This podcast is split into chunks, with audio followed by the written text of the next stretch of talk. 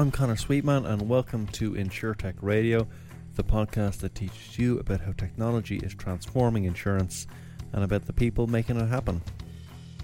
As always, we are brought to you by InsureTech Ireland. Visit our website insuretechireland.org. There you can sign up to our community newsletter where every week we'll send you three nuggets of insights from the InsureTech and startup ecosystems. This week, my guest is Ben Shaw, Director of Programs and Strategy at InsurTech Hub Munich.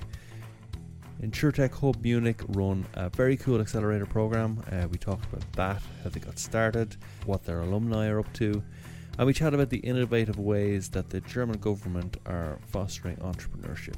Please enjoy. So I was reading on your LinkedIn page on your description of InsurTech Munich Hub, and it says, reinventing startup acceleration in Germany, independent of industry, stage or geography. And I thought that was a real powerful statement. And I was wondering, if you can we get into what that means exactly? So what's different about InsurTech Munich Hub?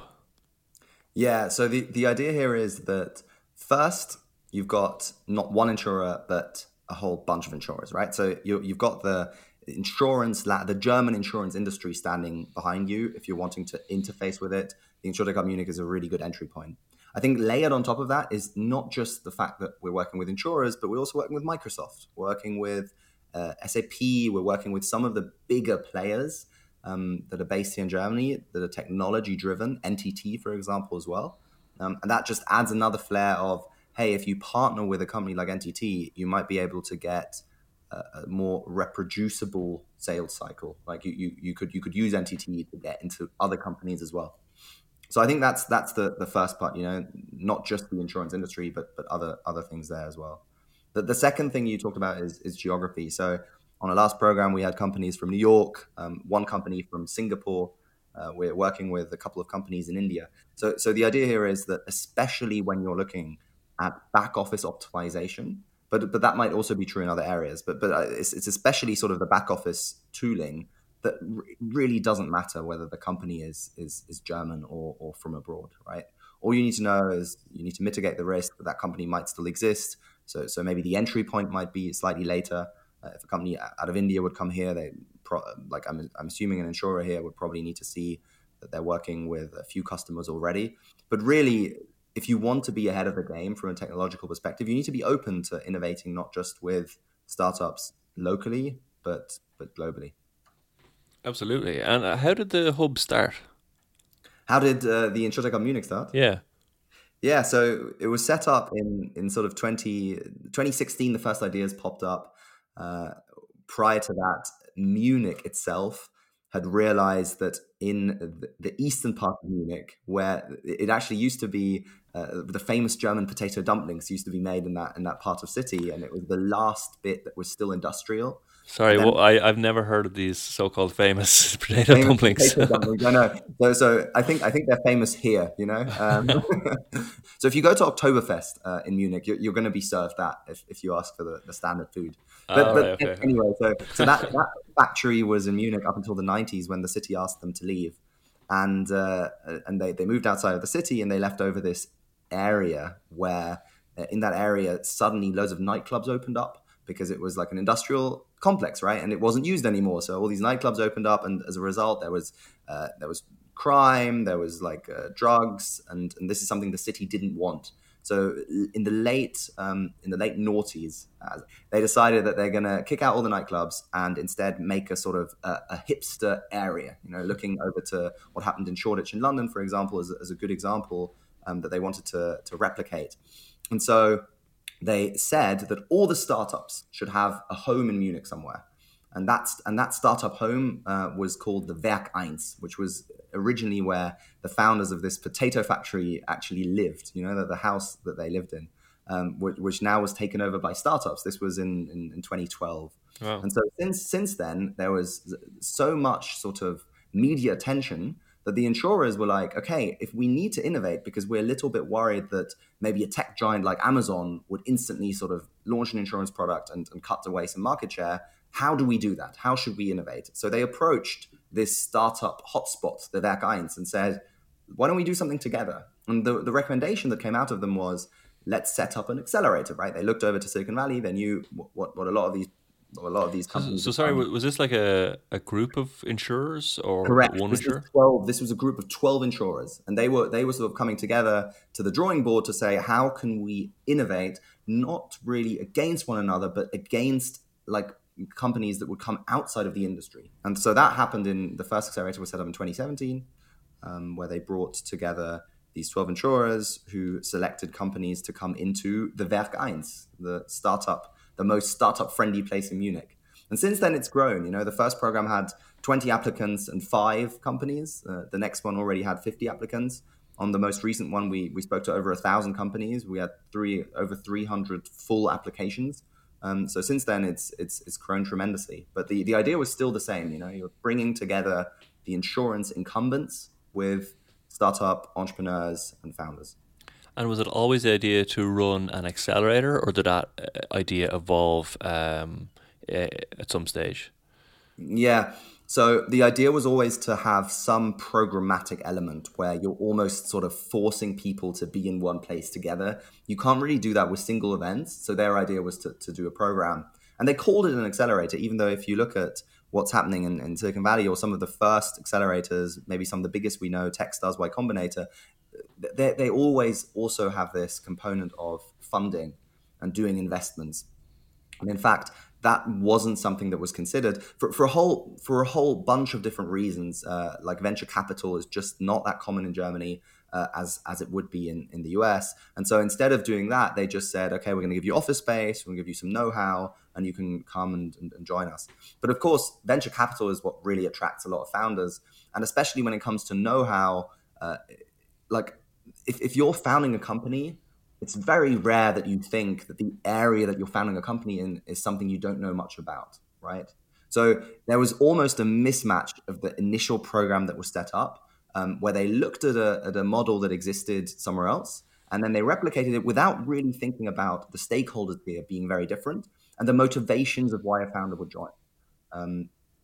Happy to go into more detail on that. But yeah, because I was interested in how you guys attract startups, and you're saying there that there was a mismatch. And so, how did that play out? So this is great. I think the reality is that if you have a program with 15, well now 16 insurance companies and a few other cross-industry partners, the most likely reason a founder will apply is because they want to do sales. Right, they want to sell to these insurance companies and get to know them. And when we then do an exit interview after the program's over, that's actually not the main reason they like the program. There's other things that play a role here. But really, what you're trying to do is you need to make sure that the expectations of founders are met in that program. And I think that when the program was set up, given that it was called an accelerator and there was maybe an expectation that you also interface with investors, like companies that can fuel your growth, especially if you're sort of a high investment, you know, innovation-driven enterprise. And that didn't happen, right? So the very first program we ran, there was no interaction with venture capital. This is something that we've now, so ever since I sort of joined a year ago, so now we have 20 VC partners. We've got our investor showcase coming up mid-June, and we already have over 80 individual VCs registered for that. Wow. So that's this added layer that people didn't really think about when they set up the program. But of course, we needed to sort of add to make sure that the needs of the founders really are met. And was the reason why that was omitted at the start because the fact that it was set up by a consortium of incumbents who weren't, they're not venture capitalists necessarily. So the incentives aren't the same. My theory here is one of the things in the innovation thinking world is that startups are much closer to customers, and startups iterate with the customers. In fact, the only reason a startup is successful is if they've managed to really fulfill a customer need, and they can only do that by working with those customers to understand what those needs are. And if you don't have that approach embedded within you, which sort of is obvious from a lot of those incumbents that they don't, then you're not going to set up a program in the interest of your customer, which in this case is the startup, right? And so this is, I think this is sort of what explains a lot of what was done back then. You're sort of looking to other models. You may not be able to understand the real gaps there. and then you're setting something up just to make sure that you can create a media hype. And in fact, in the sort of innovation world across corporations, we like to refer to that as innovation theater, right? Like this whole sort of that's a really good way of putting it. You're basically getting media attention, and that's great. And everyone will see, oh wow, they're doing something with startups, but there may not actually be that much value behind it, apart from the fact that you're getting media attention. And this is something we're really trying to combat, because you're also not really creating value for the corporates, right? If they get a little bit of media attention, like you could create that in a much more tangible way. And generate more value for the business than just sort of doing innovation theatre. Yeah, and it's expensive as well to run these from the incumbent's point of view. Like, it's not cheap. But you say, so am I right in saying this is an equity-free program? And I just wonder how exactly that works. Yeah. Or what? So this is Connor, this is awesome, because you just said. And it's expensive as well. And I think this is one of the things that we don't have, you know, like Techstars charges over $2 million per program. Like because we're set up as an association, we charge a membership fee. And the membership fee is it's public information. You know, every insurer pays us 50,000 euros a year.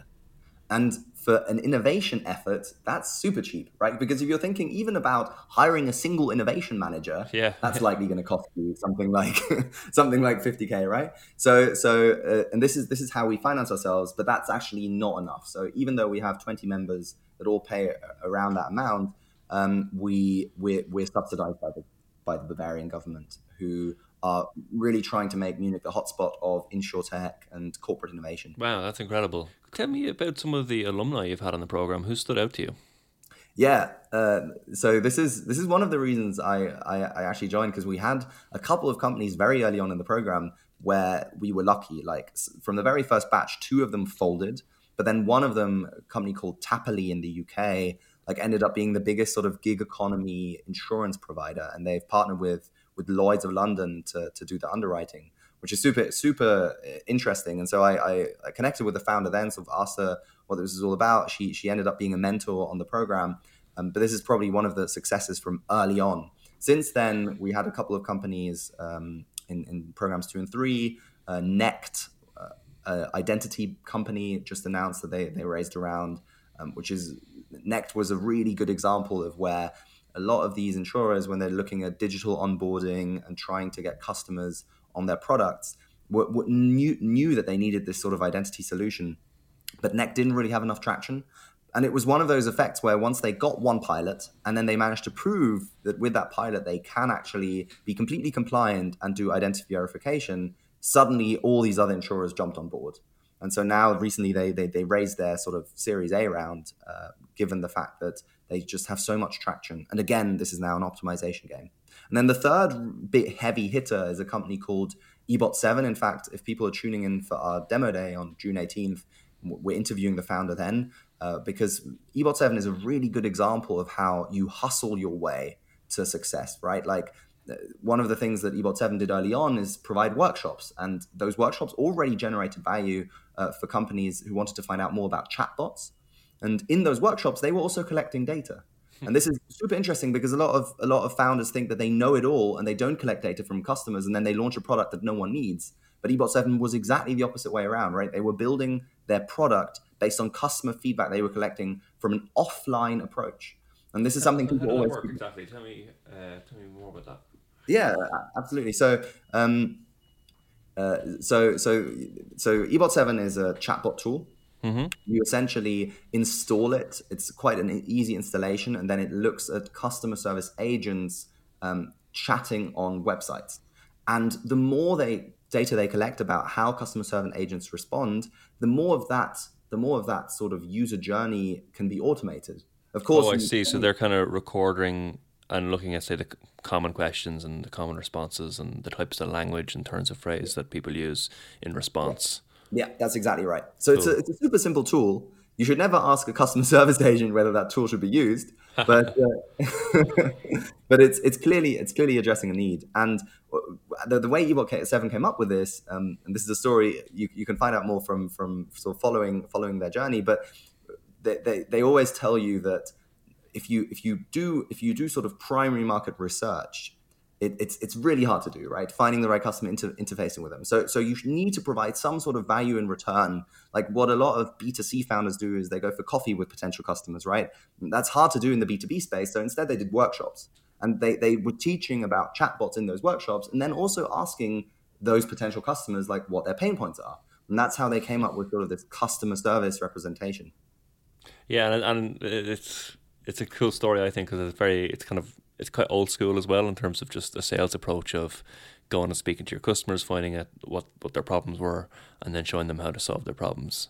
Yeah, absolutely. So, and people tend to forget this, I think. People tend to think, oh, I'm the one who needs to have the answer, even though that's not true, right? If you don't talk to your customers at all, you're not going to find the answer. And we even taught this to this class of 40 companies right at the beginning. You know, primary market research, interviewing customers is really important. And the response you always get is this, oh, but Steve Jobs never interviewed his customers. And it's so funny because there's a few responses there. Even Steve Jobs, right, factored in like what customers thought about the product. He wouldn't ask them for a solution, but he would definitely ask them for their problem. But more importantly than that, how many Steve Jobs do you know? You know? Like, excellent point. Absolutely. I think we'll wrap up. I want to give you the last word. So there's a couple of things coming up. You have your digital health innovation, what was it called? H1? H+, sorry. And you have your demo day in a few weeks' time. Do you maybe just want to give a bit of a plug to what you guys are doing and where people can find out more about you? Yes. So this is awesome. So the InsurTech Hub website is now up and running. We rebranded that. We've also got a website specifically for the H+ program, because that's not just our initiative. We're doing that with, as I mentioned, the Medical Valley in Nuremberg. Always follow us there. LinkedIn is actually a good way to get the newest news that we post there. So please also follow us on LinkedIn. And then if you want to join Demo Day, that's you can get the link via Twitter. You can get the link via Eventbrite. But of course, if you follow our LinkedIn, it's going to be posted there as well. And Demo Day is June 18th, which might be a couple of days from when you're listening to this. Absolutely feel free to jump onto the line there if you can spontaneously, because Demo Day is open to everyone who's interested in InsurTech. Good stuff. Thank you very much for having me, Connor. Thank you for listening. Don't forget to subscribe on Apple, Spotify, or wherever you get your podcasts. You can find us on LinkedIn, and please visit our website, insuretechireland.org. See you next week.